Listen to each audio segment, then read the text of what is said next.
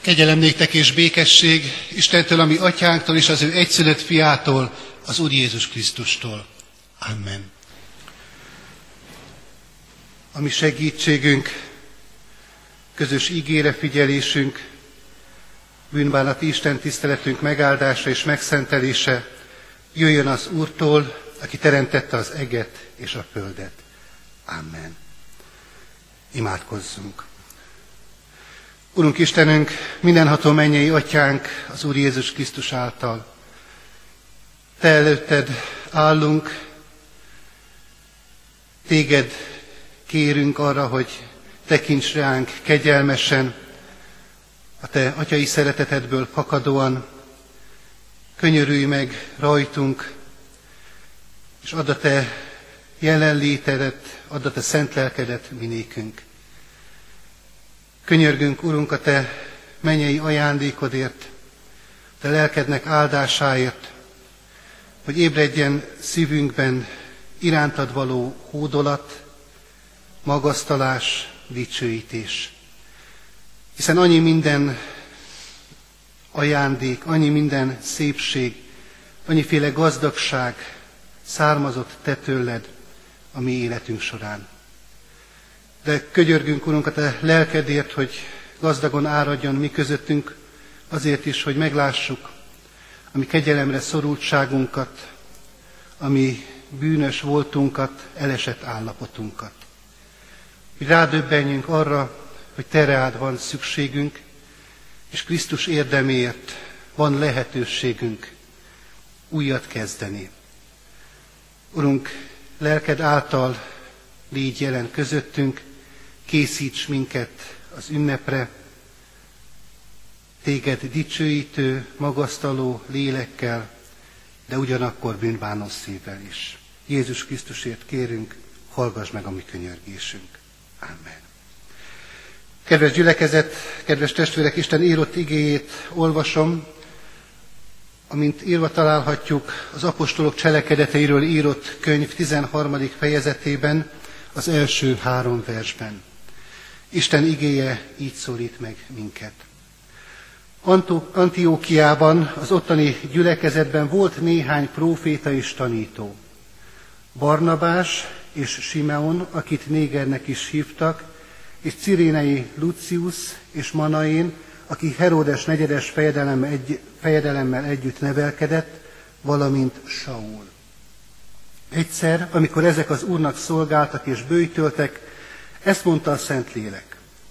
Válasszátok ki nekem Barnabást és Sault arra a munkára, amelyre elhívtam őket. Akkor bőjtölés, imádkozás és kézrátétel után elbocsátották őket. Helyünket elfoglalva, nyitott szívvel hallgassuk Isten hirdetett igéjét. Kedves gyülekezet, kedves testvérek, azt gondolom, hogy mindannyian hallottunk már, már Pálapostól missziói útjairól. Tudjuk azt is bizonyára, hogy három ilyen út kapcsolódik az apostol nevéhez. Ezek az utak évekig tartottak, sok szenvedést tartogattak az apostolra nézve, de ugyanakkor sok áldást is tapasztalhatott Pálapostól ennek a szolgálatnak a során. A mai kereszténység ezek nélkül, a missziói utak nélkül emberileg nézve szinte elképzelhetetlen.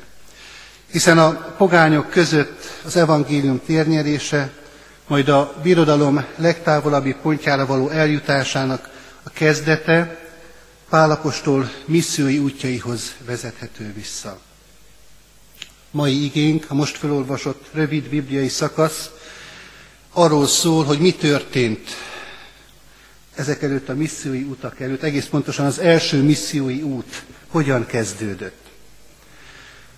Az első, amit világosan kell látnunk a felolvasott igeszakasz alapján is, hogy az Isten egyházában a misszió nem egyéni kezdeményezés, nem egy baráti vállalkozás, nem arról van itt szó, így első pillantásra talán lehet ez az érzésünk, hogy Pál és Barnabás összefognak, és elhatározzák, hogy megváltják a világot, hirdetik az evangéliumot.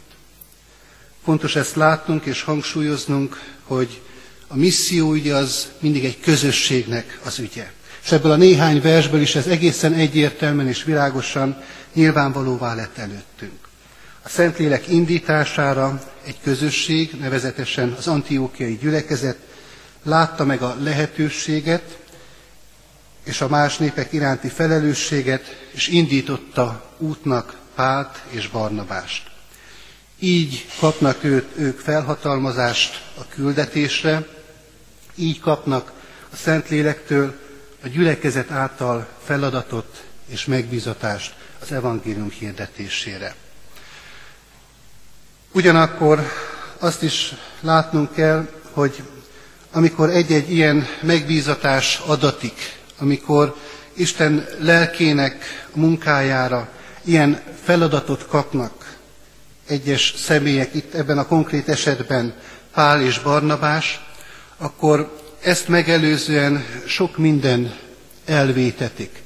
Sok minden látszólag veszteségként jelenik meg az ember életében, és így volt ez Pál és Barnabás esetében is.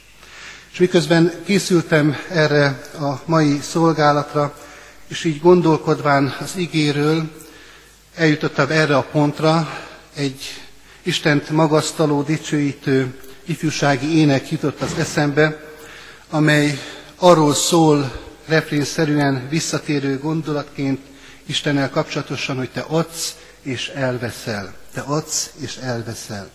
Áldom szent neved a mézzel folyó földeken, áldom szent neved, ha az út a pusztába vezet, te adsz és elveszel. Ez a refrén, ez a gondolat tér vissza ebben az énekben.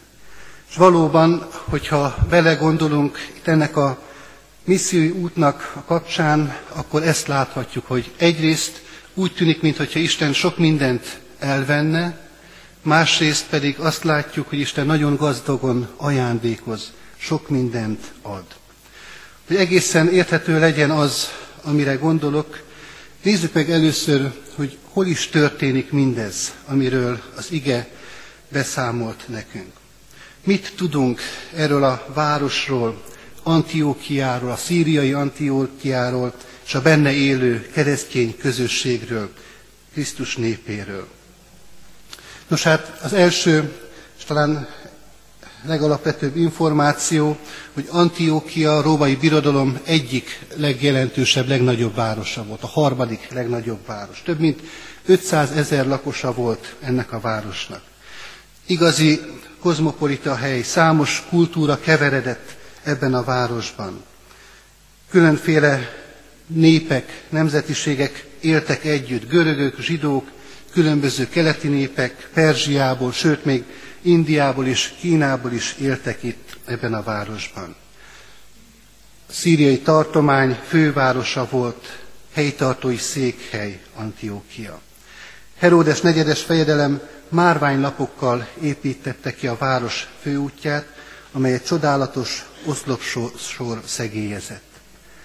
Ilyen helyen történik mindaz, amiről az ige nagyon tömören és röviden beszámol. Mit tudunk az antiókiai gyülekezetről, a létrejöttéről, a születéséről? Nos hát azt kell, hogy megállapítsuk, hogy nem különféle gyülekezet plántálás és stratégiák eredményeként jött létre a gyülekezet, nem szociológiai felmérés alapján döntötték el azt, hogy itt egy keresztény közösséget kell létrehozni, nem egy felekezetközi döntés eredményeként született meg az antiókiai gyülekezet, nem volt pontosan megszabott költségvetése sem, sokkal inkább az jellemezte ennek a gyülekezetnek a létrejöttét, hogy Jeruzsálemben üldözés támadt, István diakónus kivégzése után, és el kellett menekülniük az ott élő keresztényeknek.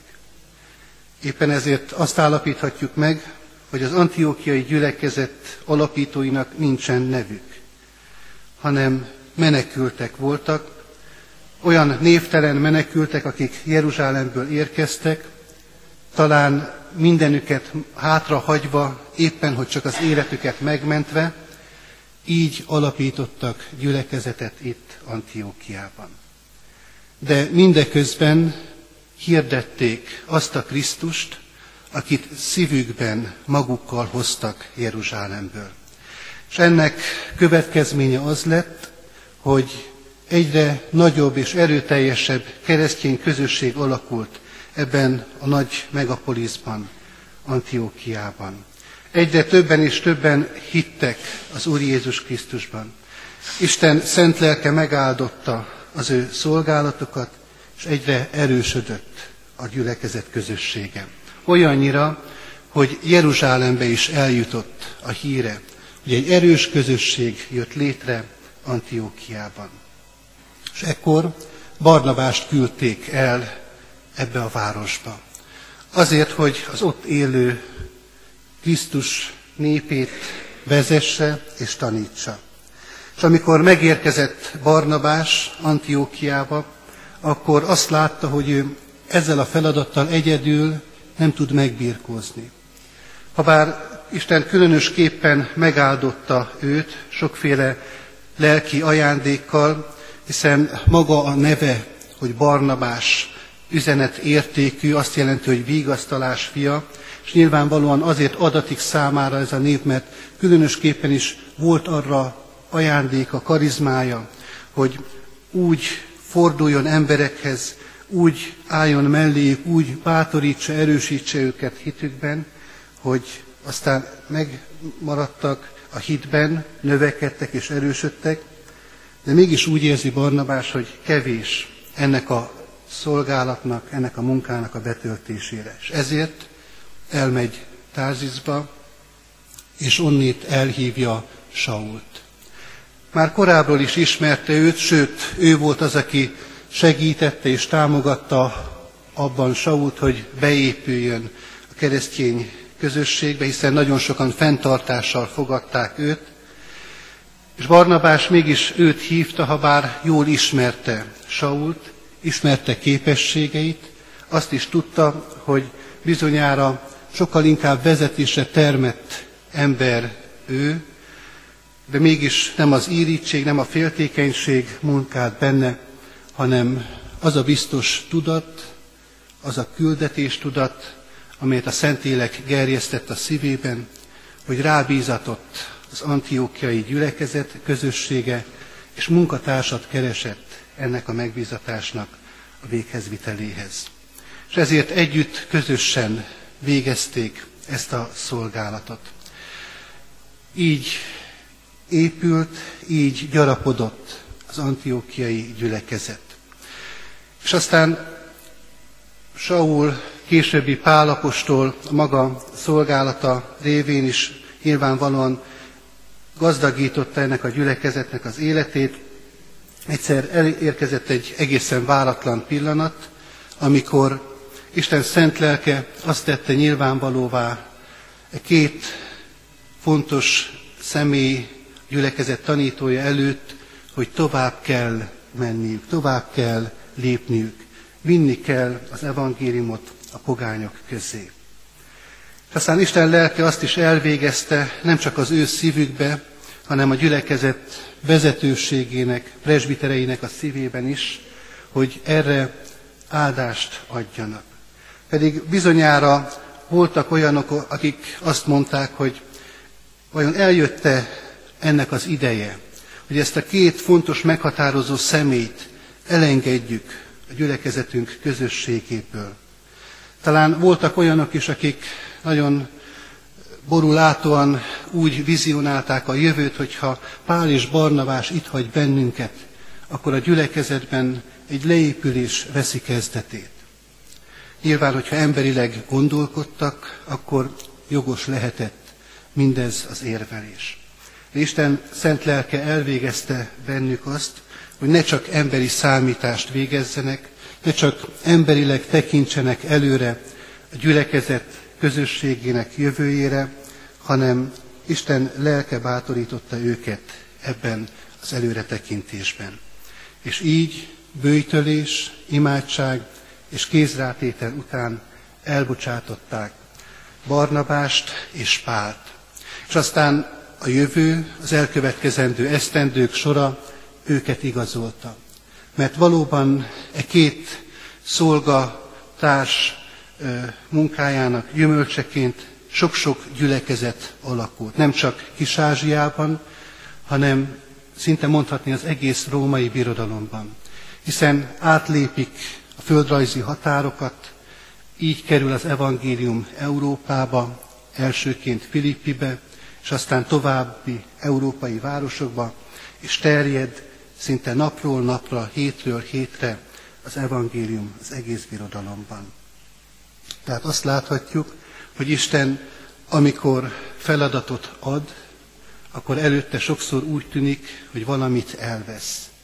Elvesz egy biztonságos környezetet, elvesz egy nyugalmas helyzetet, elvesz békességet és sok mindent. De mégis helyette ad sok-sok áldást, sok-sok gyümölcsöt a hűséges szolgálat végzése során. Ebben bátorít minket ez a történet, ez a rövid bibliai ige szakasz. És azt gondolom, hogy pünkösd ünnepére készülve, és úrvacsorai közösségre készülve, különösképpen is hangsúlyos számunkra e kettős gondolat. Mert sok mindent elveszíthetünk, sok mindent odaadhatunk, és mindezek áldásaként sok mindent kaphatunk, sok mindent nyerhetünk. Hiszen az úrasztalához járulván az úrvacsorai közösség alkalmával odaadhatjuk a mi bűneinket, letehetjük a mi védkeinket. Elvétetnek tőlünk ezek. És adatik számunkra az új lehetőség, a Szentlélek gazdag ajándéka, a megbízatás, a feladat. Adja Isten, hogy a magunk egyéni életében megértsük, meglássuk ennek a két dolognak ilyenfajta összefüggését. Hogy Isten olykor, amikor úgy tűnik számunkra, hogy elvesz tőlünk valamit, mégis ezt azért teszi, hogy aztán még inkább gazdagítsa, még inkább megáldja a mi életünket. És nem utolsó sorban szeretne minket olyan módon is megajándékozni, hogy feladattal bíz meg minket. Olyan szolgálattal, amelyet talán eddig sejtettünk, hogy végeznünk kellene, de nem mertük fölvállalni. Talán azért, mert hozzánk legközelebb állók felé kellett volna ezt a szolgálatot végezni. A családtagjaink felé, a gyermekünk felé, a férjünk vagy a feleségünk felé, vagy az édesanyánk vagy az édesapánk felé. Ez az alkalom közelgő pünkösd ünnepe, a Szentlélek ajándékának ígérete, bátorítani szeretném mindannyiunkat, hogy engedjük, hogy Isten ilyen feladatokkal, ilyen küldetéssel bízzon meg minket.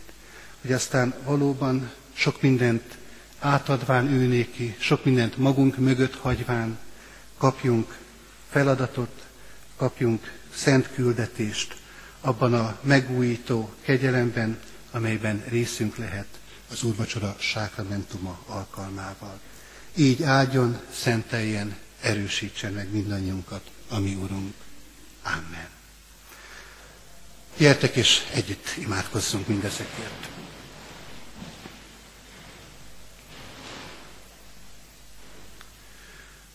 Urunk Istenünk, hálás a szívünk azért, mert úgy tekinthetünk Te rád, mint akik tudjuk azt, hogy Te nem csak elveszel, hanem nagyon gazdagon megajándékozod a mi életünket. Urunk, hogyha magunk életét elkezdjük vizsgálni, akkor talán hosszasan tudnánk sorolni azokat a veszteségeinket, amelyek minket értek ez idáig.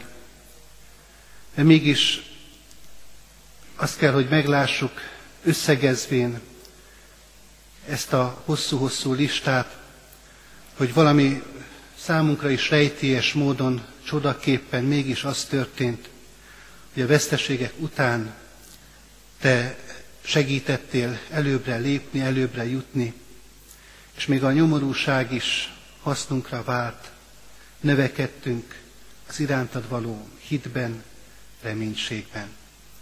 És köszönjük neked, Urunk, azokat a ajándékaidat, amelyeket úgy nyerhettünk, úgy kaphattunk, hogy nem éreztük előtte a veszteség érzését. Nem éltük át azt, hogy valamit el kell engednünk, hanem valóban éreztük a Te önzetlen atyai szeretetedet a mi életünkben. Köszönjük neked, Urunk, azt, hogy adsz alkalmakat, időszakokat az életünkben, különösképpen is nagy ünnepek alkalmait, amikor Te előtted megállhatunk őszintén, rendezhetjük a magunk életét, letehetjük mindazt, ami nyomaszt, ami terhel, ami elválaszt te tőled. Köszönjük, Urunk, hogy így választasz el minket a mi bűneinktől, és minden olyan dologtól, ami, ami életünkben akadálya annak, hogy téged hűségesebben szolgáljunk. Könyörülj meg rajtunk, Urunk, hogy ezt a lépést meg tudjuk tenni, hogy aztán meggazdagíthass bennünket teljesen a Te lelked ajándékával, és azzal a feladattal, küldetéssel, amelyel megbízol, amelyre nézve felhatalmazást adsz minékünk. Kérünk, hogy Jézus Krisztusért hallgass meg a mi könyörgésünk. Amen. Együtt közösen mondjuk el az úttól tanult imádságot.